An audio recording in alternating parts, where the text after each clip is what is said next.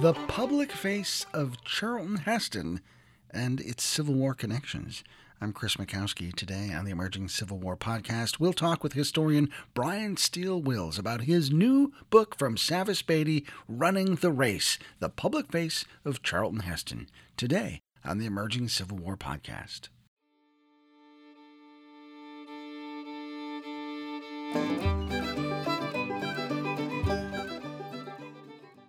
Before we get started with today's episode, I want to give you a heads up that it is books galore for Emerging Civil War this spring. So if you're looking for good reading, we have got you covered. Four new books in the Emerging Civil War series of paperbacks coming out. The much anticipated To Hell or Richmond, the 1862 Peninsula Campaign by Doug Crenshaw and Drew Gruber.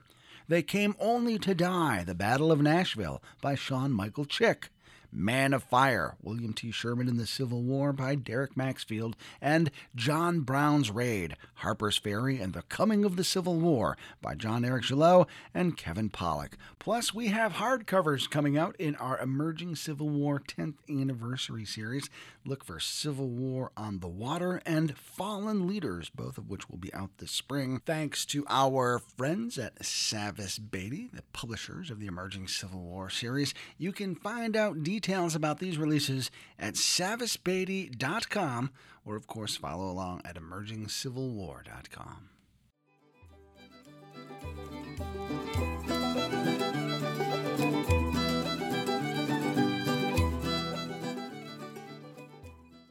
Welcome to the Emerging Civil War podcast. I'm Chris Mackowski, and joining me from Kennesaw State is my friend Brian Steel Wills. Brian, how you been?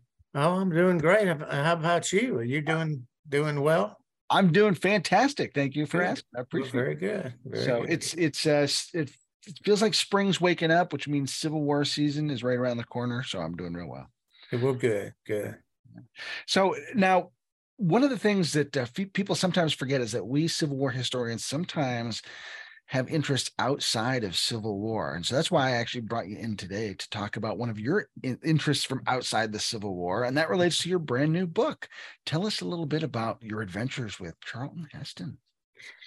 Well, you know, when you think about the Civil War, you can look at it from so many. You you know this from all the different uh, types of, of work you've done, where you can look at it from a battle point of view or a home front point of view, or you can look at it from leadership or you can actually look at it from memory. Uh, you can look at it from the way the Civil War is portrayed in film or on television. And so, in that respect, it, almost any part of the war is at home uh, with an audience because uh, it, it, belongs. Uh, one of the things I always tell my students if you're interested in anything, whether it's religion or politics or or uh, you know again art history whatever it is um, the civil war has a place for you has something for you and part of this interest is a lifelong interest because I've always loved the movies. I've always liked history when it could get into a movie. And then, of course, when it's Civil War history, I've enjoyed that as much or more than anything else. And no one is the uh, epic icon of Civil War or cinematic history or anything else like Charlton Heston. Or I think about the the many iconic roles that Charlton Heston has had. Uh, what is it about him particularly that fascinated you and enough to want to spend time with him to write a biography? Well, I think one of the things you want to do is you want to try to uh, go to the movies. You want to go to something that's usually big, and epics are big. And he was the king of the epics. I mean, if if it was an epic movie, he was likely to be the star of it. And uh, because he didn't like the term epic, he didn't uh, he didn't favor that. He always felt that uh, sometimes you, you had this notion of something that was not as uh, favorable to the stars and to the actors when we when you talked about epics like somehow the the acting would get lost in the scenery some somehow. But uh, but he did love history. I think that's one of the things that i found fascinating as i studied his life more and more is how much he understood that history was at the core of the human experience. And he and he thought that, was you know if you're going to study any one part of any bit of the human condition studying history was was the central element and i always liked that but i love the movies anyway and i like civil war so bl- blending them together made a lot of sense to me and i wrote a book called gone with the glory of the civil war in cinema that uh, i enjoyed doing and heston's uh, couple of films were in that as well. So I love that book, by the way. I can't recommend it enough. As as a movie buff myself, your book is the book I turn to as the Bible for just enjoying the context of Civil War and cinema. Well, I didn't try to do too much with it. In other words, uh, get in and do the kind of analysis that, that historians or that academics love, because then you lose everybody else. Uh, we want to impress each other, so we then forget everybody else. I wanted people to be able to pick it up and think, I saw that movie. I wonder how much of that has any validity, has any connection to real history. And I tried to do that and do it in a fun way that you could pick the book up, read a chapter, put it down, come back uh, a month later, pick it up, and do another chapter and think, well, wow, I didn't know that about John Wayne, or I didn't know that about Charlton Heston, or whoever it was that that chapter might reflect upon. So tell us how Charlton Heston finds his way into the Civil War. Heston finds his way in the Civil War several times in several ways. Um, he he loved books, he loved history, so those things uh, automatically kind of turned him to historical subjects. Uh, he liked being able to um, immerse himself in any subject or topic that he took on so that if he was doing a Thomas Jefferson or an Andrew Jackson, that's who he wanted to learn as much about. And probably he he has several films that touch on the Civil War, but probably, of course, the one that matters the most as far as the Civil War community might be concerned is Major Dundee. And with Major Dundee, he was he said, I wanted to do the Civil War film that would capture the Civil War and uh, my ability to sort of translate that on, on screen and I think he was disappointed that it didn't do that because, of course, you where do you find it as you typically do on the Western Channel. So it's not so much viewed as necessarily a Civil War film as a Western. Yeah. And and you know, as someone trying to create something that's you know iconic as one genre, to have it heaped in with westerns, which you know, of course, might be the ultimate of all genre sorts of pictures, seem to sort of dilute its power that way.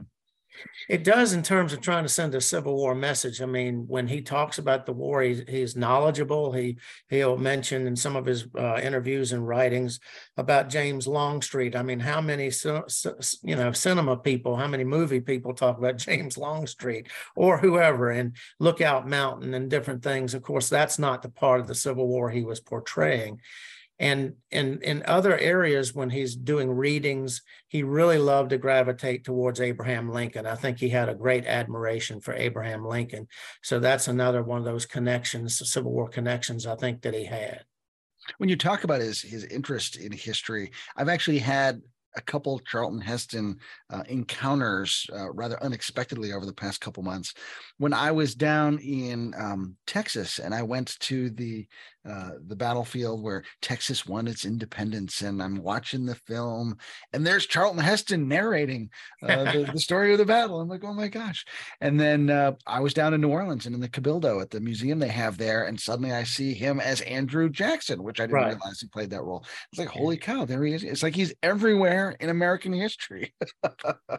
Well, he had the greatest voice. You know, one of the things he said he had a nose that uh, because of Otto Graham and a tackle that he made back in school uh, had broken his nose. He said so he had that sort of iconic nose and that feature, that physical feature, but he had that great voice.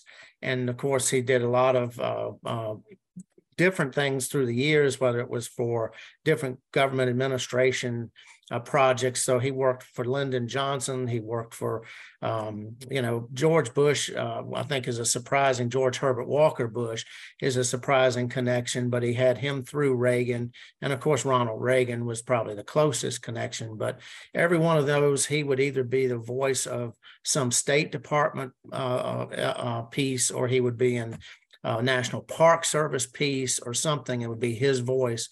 So I'm not surprised that he would get, uh, you know, his voice would be the voice you'd hear. Of course, he did play Jackson twice. He said that he was asked whether you want to be president. He says, "I've already been president," and and he played Jackson twice, and one of them was the Buccaneer, which is the the movie where he's uh, defending New Orleans from the British and and emerging successful uh, in that uh, in that contest at Chalmette Plantation in the War of 1812. Actually, after the war is over, as you know. Yeah, right.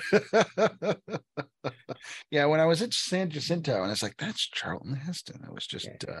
uh, uh, but but I think that that also speaks to the sort of the very public service mindedness that Heston had that maybe a lot of people don't realize. Um, he did. You know, uh, tell me a little bit about that it went as I was mentioning a minute ago about uh, all the different government agencies that he represented. Uh, but if it was a film festival, he would certainly be present at that. He was uh, president of the Screen Actors Guild. He was uh, the American Film Institute. You think about all the different leadership roles he played. He was on a lot of arts committees and things again with administrations uh, from from uh, Lyndon Johnson on. So he stayed very active in that way. But I think what surprised me, of course, I think we all know that in the latter part of his life, he was the multi year president of the National Rifle Association. But for all of the years of his life, he was involved in almost every kind of public service you can imagine. Again, whether it was the uh, Forestry Service or space, or even something as small as selling Bud Light or uh, whatever. So, I mean, he was in commercials he was in um, you know the, the, different projects and so uh, he was in a lot of things.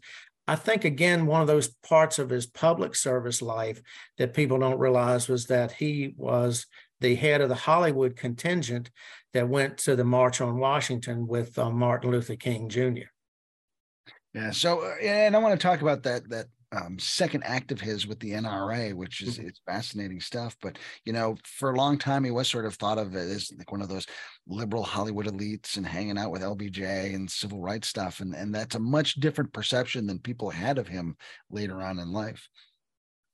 Um, so when I think about his interest in history, how do you apply that to like some of his uh, sandal and toga epics uh, of his career, which are also very historic based? Well, I was going to say about the others that he was really probably never quote liberal unquote. He was always pretty conservative and pretty basic, but he was just one of those. Um, he was one of those people that never let uh, a specific position define him. So he was not afraid. He had a lot of uh, strong progressive and liberal friends that he was very close with. Uh, but he was not, uh, you know, a hail fellow well met. He was kind of a private person. I think that is true of a lot of Hollywood types that they're not as as open as you think they are. They're more private. And uh, he would always consider himself a shy person. So a politically, I think he thought he skewed the middle libertarian kind of, and you know, conservative definitely. And he he'd say, "I started supporting the Democratic Party, but then the Democratic Party moved. I didn't." Yeah. And so I think he felt like that was a part of what happened is that uh, that uh, the party that he had been connecting himself with, although he preferred, and I think he always believed that he was a political independent. I think he would argue that uh, probably as, as strongly as anything, that he did not feel beholden to anybody. So, um, so how is it then he ends up being someone that we associate with with Ronald Reagan, who's got this sort of um, you know ultra conservatism that that he brings back you know to the national political stage um, and, and, heston's very much associated with part of that because of his uh, relationship with the nra well, you're back at, again, kind of at two different time periods. The NRA period's a little bit later in his life. Um, his interest with uh, with Ronald Reagan, of course, skewed across the Hollywood spectrum because uh, he would know him from the time they were both negotiating for various things within the Screen Actors Guild. In fact, he watched him one time and he said, "This is a leader." And he watched his his uh, skills at negotiating, his ability to stay up through the night to accomplish what they had all hoped to accomplish and bring different groups of people together in a common cause and end up finding a solution when sometimes it didn't appear at the front of that process that that was even going to be possible. And I think he admired that in, in Ronald Reagan. But he also saw Reagan's uh, interest in politics as sort of the fire in the belly kind of thing. And he would say, I didn't have that Irish fire like the Kennedys, and I didn't have the fire like uh, Ronald Reagan displayed. So that's one reason he said, I'd rather play president than be president, or play a senator than be a senator. So let me swing back to, to the my, my question a second ago about his uh, his sandal epics and and right. Know, that, that's reflective of his interest in history as well. Although it's a, a, section of history that's a little disconnected from us, or a little more disconnected from us as Civil War guys. Sure. Um, how did that? How did he come to those roles and, and how did his love of history tie into that?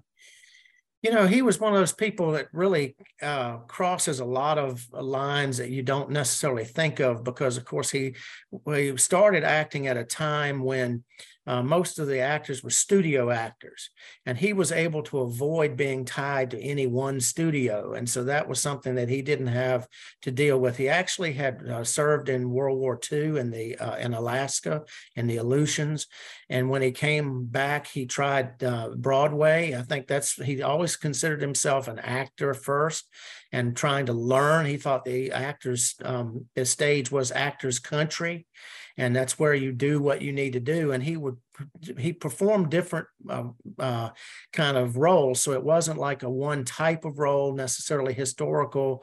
Sometimes they were a little more modern, although he said, I always envied Cary Grant because he got to stand around beautiful people saying beautiful things, uh, wearing beautiful clothes. And he says, I never got to do that. I was dressed in a toga or I was dressed in a, you know, a Roman outfit or whatever it was that he happened to be wearing for that particular uh, uh, project but he he said i'm also able to pull that off you know i can wear that kind of of outfit convincingly whereas uh, someone else can and he didn't think of it as costume he really thought of it as outfit something that reflected what that period would project itself to be so you know whatever he was doing he studied that he read about it uh, if it was a person, he studied that person's life. He read, if possible, his letters and writings.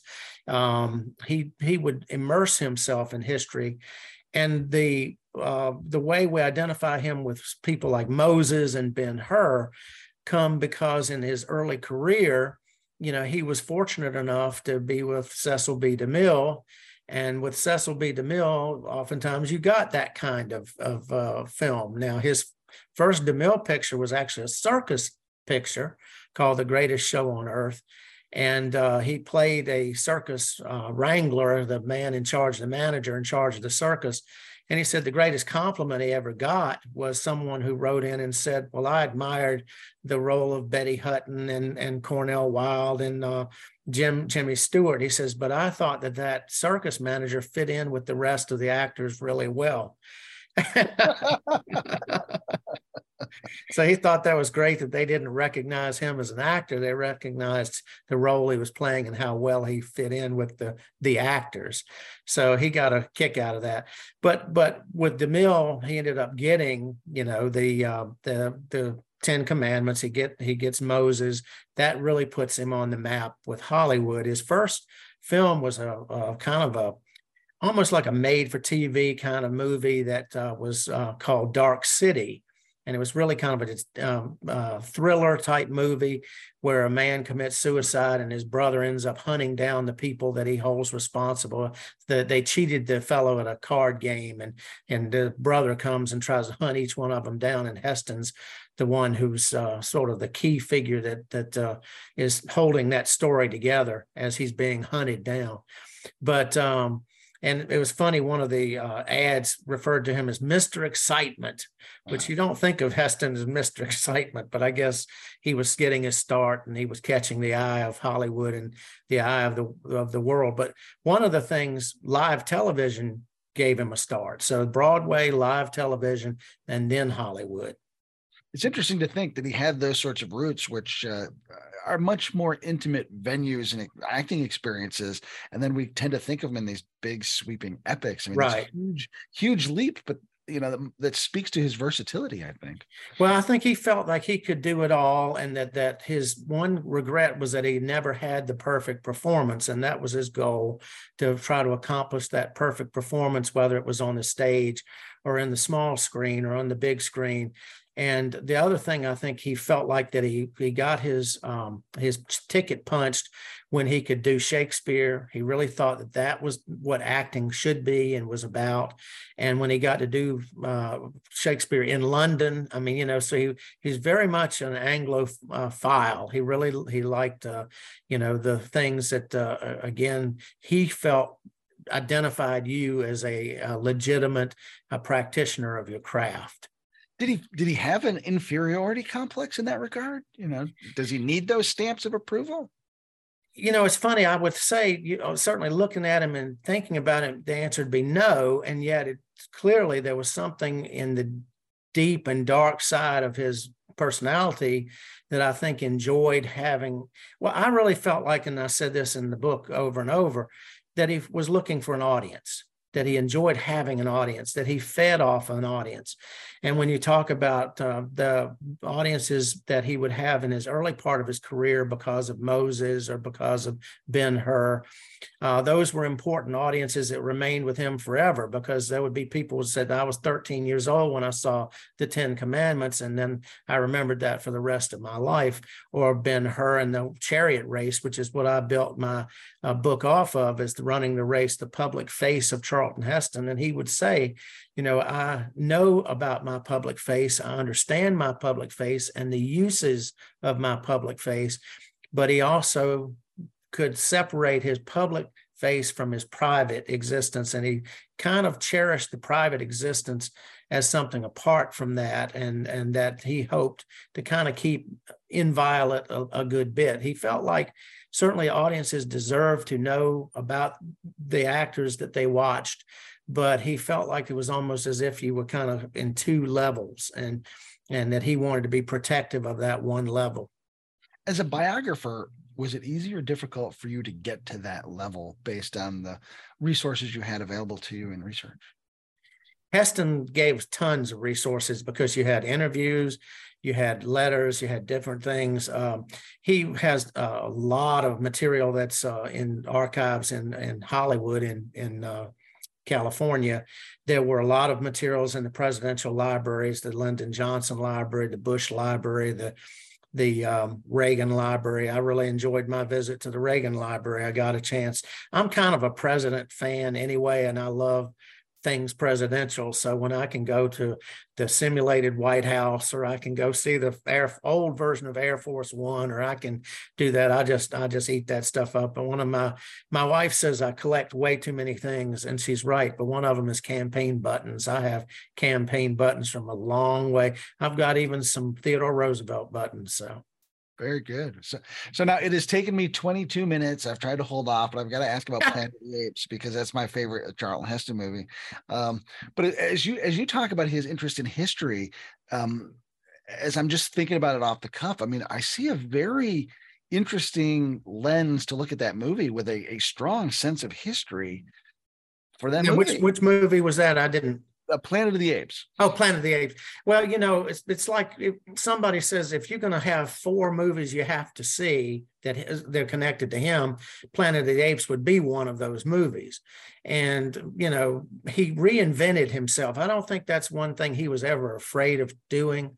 He did not want to be typecast, and so I think he felt like I've done successfully the Moses character. Maybe one ought to only do that once in a career, and maybe that ought to be at the latter stage of your career. As it turned out, it was at the front end of his career. And I've been Ben Hur, and I've been El Cid, and I've been uh, Chinese Gordon, and I've done this and I've done that. But you know, I think he liked science fiction. I think he found that interesting. I think he felt like I want to try to move in in that direction there were times I got the sense that he was trying to figure out what maybe the next big thing might be and whether he could get in on that either on the way up or while it was still riding high. So you can kind of see him in um, a lot of movies that either had just had a hit and this was sort of the follow up to that, or that ended up leading, and Planet of the Apes was certainly in this category, leading the way so that you had all these different apes versions. I was just seeing on TV the other day, uh, Beneath the Planet of the Apes, which he's in a little bit. Uh, you know, Conquest of the Planet of the Apes, Escape from the Planet of the Apes, Battle for the Planet of the Apes. But he wasn't in except a little piece of Beneath because he did not want to be the person linked to just that.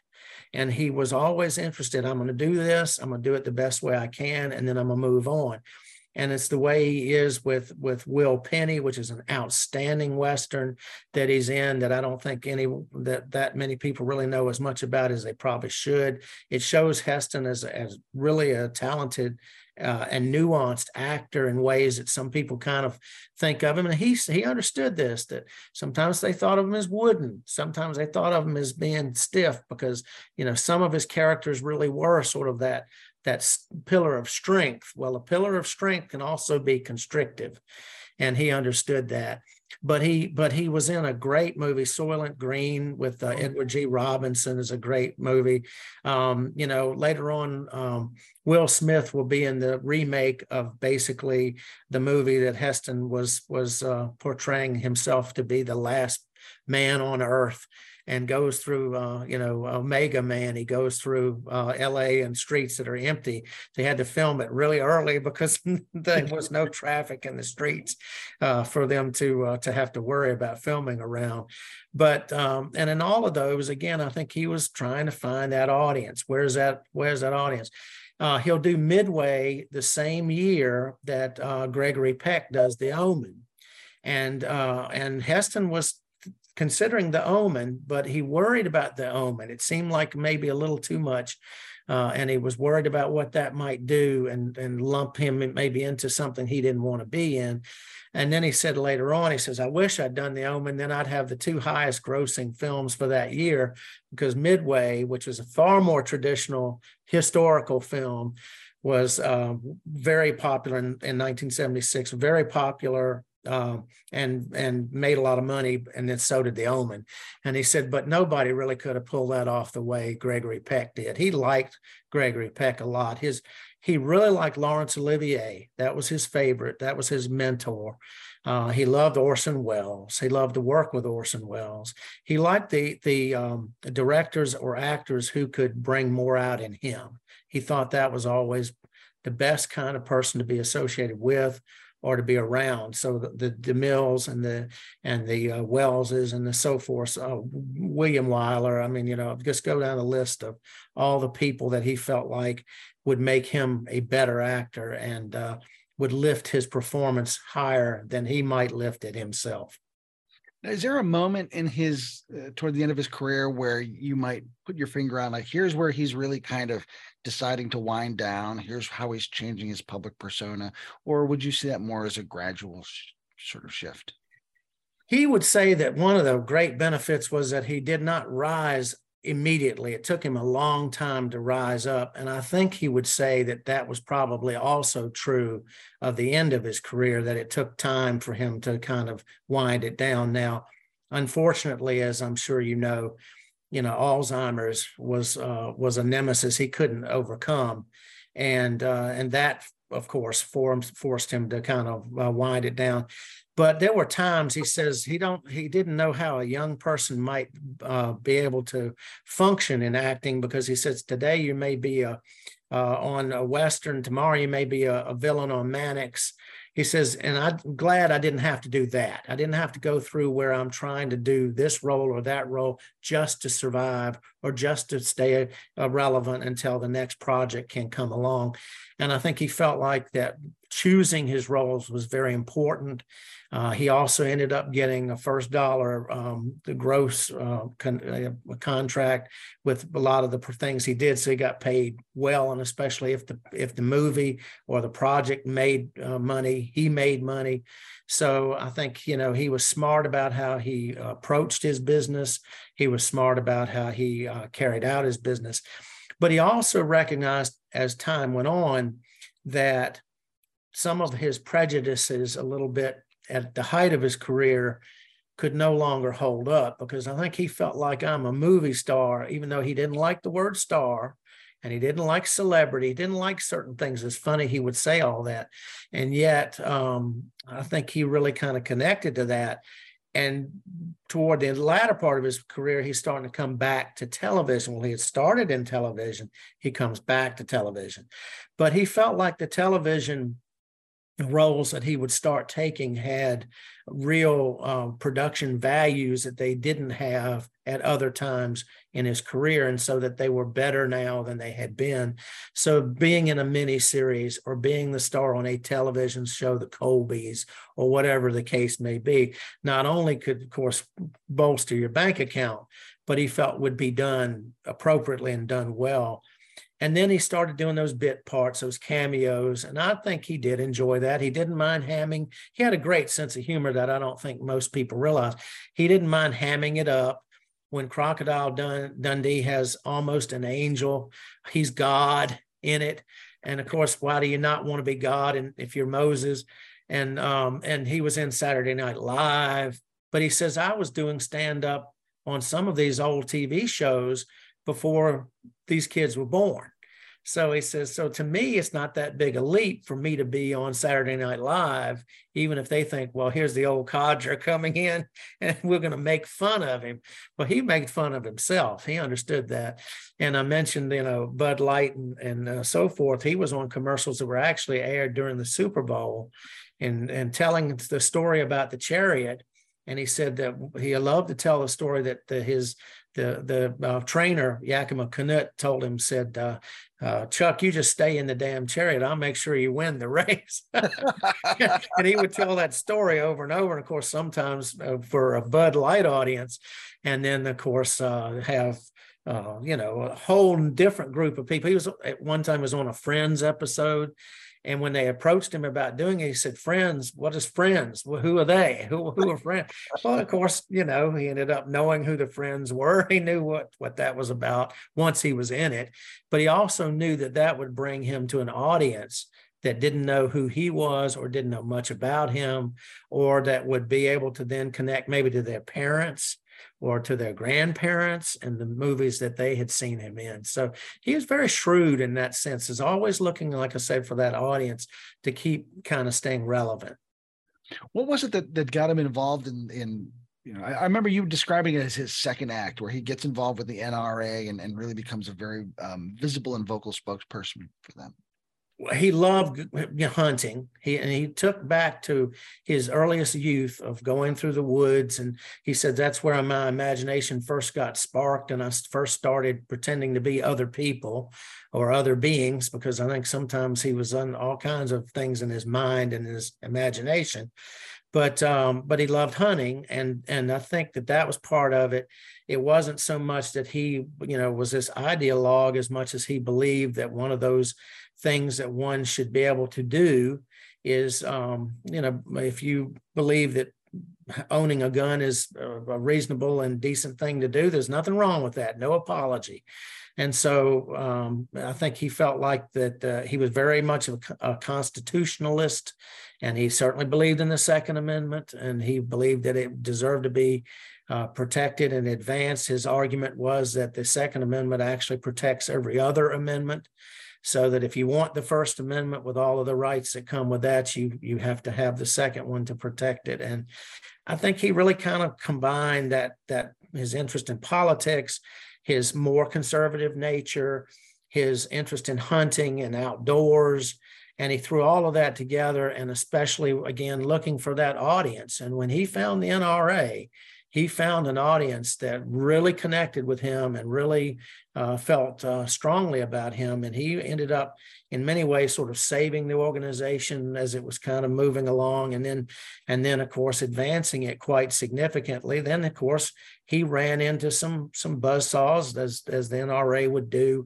when um, certain things happened. Uh, you know, uh, shootings and other things that then you know you you are interested in guns and guns kill people and you know get all of that. So he'd be on tv trying to defend one side of the argument not so much from saying that he didn't agree that guns could be dangerous and bad in the wrong hands. Um, in fact in the johnson administration he was one of four principal actors all of whom had been in westerns that said that some of the Johnson administration's attempts at trying to rein in some of this almost free wielding uh, kind of attitude toward guns, uh, that that was appropriate. So it's kind of funny, kind of how he did the dance through the various parts of his his life, and I don't think he felt like he was untrue to that to that earlier position later on with the NRA, where you have that tendency to think it's a slippery slope, and if you give on this, you're going to give on every, everything but I do think he felt like that he evolved and that one of the evolutions was to celebrate American history uh, celebrate American uh, independence and values and sort of exceptionalism. I don't think he ever felt like, well, as he put it at one point, he said, "You don't spell America with a K." You know, he's very strong about feeling that you know we don't really need to apologize for not being King George's boys and for not being, um, you know. Um, for not espousing sometimes things that sometimes bring us some blowback, some trouble. I mean, you know, owning guns is going to be one of those things that some people are going to find to be problematic, and they're going to hit you on it, and you, you've got to decide where you stand, and you've got to hold your ground as you think you should. So, the book is called Running the Race. Tell us a little bit about it and where folks can find it. Well, it's a Savas Beatie, and uh, so uh, you can buy it from him. You can buy it on uh, Amazon, or uh, if you get into a bind, send me a note, and I'll send you a copy and sign it for you myself. Um, it's built off of Ben Hur. I originally had planned for it to come out at about the time of the anniversary of Ben Hur, and a number of things slowed that way down, and it didn't come out the way I wanted but I felt like his life was almost symbolically captured in that that you know the race of of uh, of life and that his own life kind of took him from point to point. Uh, I, my wife and I big horse racing fans. We love to go to Lexington to Keeneland.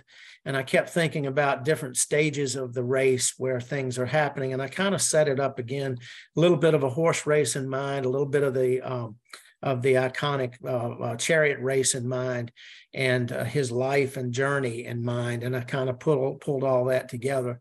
So I thought uh, Ted did a great job. The cover, I think, is really a beautiful cover. It shows the the horses and Heston's racing them to the lead, and we're going to win that race. And then all throughout one chapter, for instance, is to the post, which is at the beginning, and then you kind of have it sequentially sequentially go along.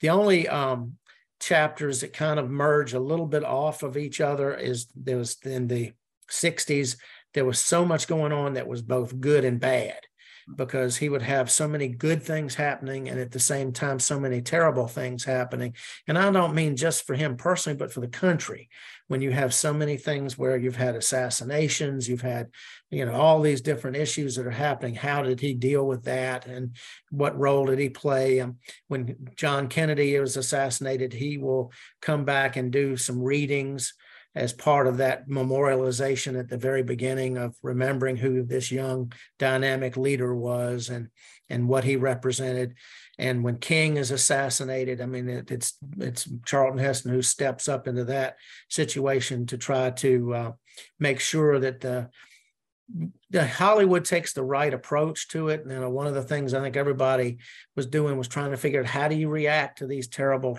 tragedies and what is enough or not enough or what's too far. And I think a lot of the things uh, I always get a tickle when uh, when Heston was being considered by Dr. King himself for being on the involved in the march on Washington. There were various people that said, "Well, we don't really need him." You know, the Marlon Brandos were more appropriate, and so forth and so on. Well, Dr. King says we need somebody like a Charlton Heston because if we can win Heston, we can win those people that kind of see things more from his point of view. And uh, when he heard that Heston was on board, he says, We're going to be okay now. We've got Moses. uh, fantastic. Well, you know, I'll I'll tell readers and, and or, uh, listeners and viewers, having read the book in its galleys, um, years ago when I first met Brian and we're sat down to dinner, and he was telling me he's working on this Charlton Heston biography, and it just sounded fascinating. And Brian just lit up as he was telling me about it. So to then read the galleys and see how this project came full circle. Um, it's a delightful, wonderful book, and I'm really glad to see that it's finally in print for you. Well, I was glad to finally get it out too. It really was a labor of love. I mean, like I said, I love the movies. I loved his role in the movies. Um, I'm not trying to endorse any of his positions. The mo- the book does not do that. It just presents his life, and you can make or draw from it as you wish. Uh, I will say again, as a Civil War connection, you know, I guess we all think of the George C. Scott version of the Wirz trial, and he was not in that but he was in a version, similar version of the Wirz trial. So he had a connection to the, the sort of Andersonville trial and uh, that sort of thing. Again, that was part of his uh, connection to the Civil War. I don't think people really realize he was a prosecutor, I think, in that particular production. But he thought it was important to deal with the question of following orders and what point do following orders does it hold you responsible or not hold you responsible for the things that occur uh, when you are following orders? And it was at a time of course between world war ii and vietnam where you're asking a lot of questions about you know what is the kind of choice that someone has to make and and what do we think of that choice and what do we think of uh, of whether that's appropriate inappropriate good or bad good or evil so he tried to latch on, like I say, to those things he thought were meaningful. Uh, Three Violent People was really more of a reaction to uh, post war than it was uh, Civil War because he's a, a, Confederate soldier coming home. But, um, you know, he's dealing with sort of the how do you move on once the war is over? And he makes a comment at one point I've been four years losing a war. I need to move on. So. So uh, before I wrap up, uh, last question: um, Do you have a favorite Charlton Heston movie? People ask me that question. It's very difficult because it just kind of depends. There's elements or parts of movies that I love that I can see that piece a hundred thousand times, uh, and some have been hers that way. Um, obviously, um, different ones. I mentioned Will Penny. I really like Will Penny. Um, there's a lot of different Heston roles that I thought were, you know, I enjoy. I have copies of everything, I think, or almost everything.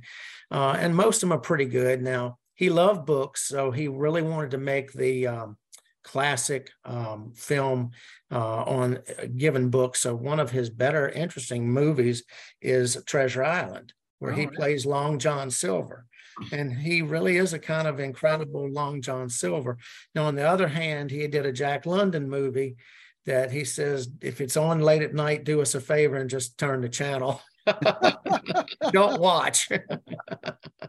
so, you know, it kind of depends. I mean, he's he like everybody else, he's got some great movies. I think probably one of my favorite emotional scenes is the uh, Soylent Green scene where Edward G. Robinson has gone to the euthanasia center and he's watching the world as he remembers it and as he would like to remember it. And Heston, who has no idea what all of this is or what it means, comes in, breaks in, and ends up watching some of that with him. And it turned out that it was emotional on so many levels because not only is it beautifully filmed, it was Edward G. Robinson's last movie he will die only a few days later after that movie wraps. So it really was his last movie. And Heston oftentimes sort of saw his mortality, whether it was the death of Ty, um, uh, well, shoot, I drew a blank, whether it's the death of Gary Cooper or some of the, these people that he knew, and how that would sort of force him to think about his own mortality. Or again, like in this case, he thought, if I'm going to act, I would love it that I would go out in a dressing room or on a stage or in a film, and that would be the last thing that would happen. And unfortunately, that did not, unfortunately, did not happen for him that way. But he died in the bosom of his family, which I think he would have given as much for as anything else in life. He was very much a family-oriented man. Uh, loved his. He, he and his mar- wife had a uh, hugely successful marriage through the years in terms of length for a Hollywood marriage.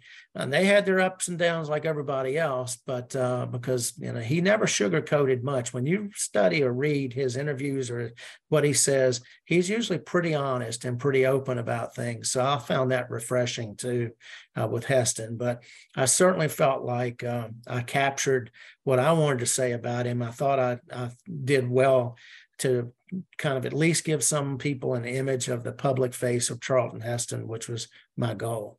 Excellent. Brian, I appreciate you taking some time to chat with us today. The book is called Running the Race from Savas Beatie by Brian Steel Wills. And I wish you all the best with the book. Well, thank you. I appreciate it. And good luck with all of your endeavors. You staying busy as ever. Every time I turn around, a new book coming out, new projects on the way. You're busy as ever. Just trying to stay out of trouble. Aren't we all? I'm Chris Mackowski. Thanks for being with us here on the Emerging Civil War podcast. We'll see you online and on the battlefield. And a thank you and shout out to our engineer, Jackson Mackowski, for piecing together our audio puzzles. Thank you to our producers, Sarah Kay Bierle and Edward Alexander, for the work they do behind the scenes to bring the podcast to you. And thank you to the Second South Carolina String Band for the theme music they perform. You can still keep in touch with the band. Search for them on Facebook and on YouTube, Second South Carolina String Band. And don't forget to join us online at Emerging Civil war.com. More than 30 historians contributing free content in a great wide ranging conversation of different topics, interests, writing styles, and backgrounds. And we'd love to have you as part of that conversation. Join us online at emergingcivilwar.com. If you like what you're hearing here on the Emerging Civil War podcast, please be sure to subscribe, be sure to like, be sure to share, not only on our Patreon and our podcast sites, but also on our YouTube site as well. We'd love to have you with us on a regular basis. On behalf of Brian Steel Wills and all of my colleagues at Emerging Civil War, I'm Chris Mackowski. Thanks so much for being with us on the Emerging Civil War podcast. We'll see you online and on the battlefield.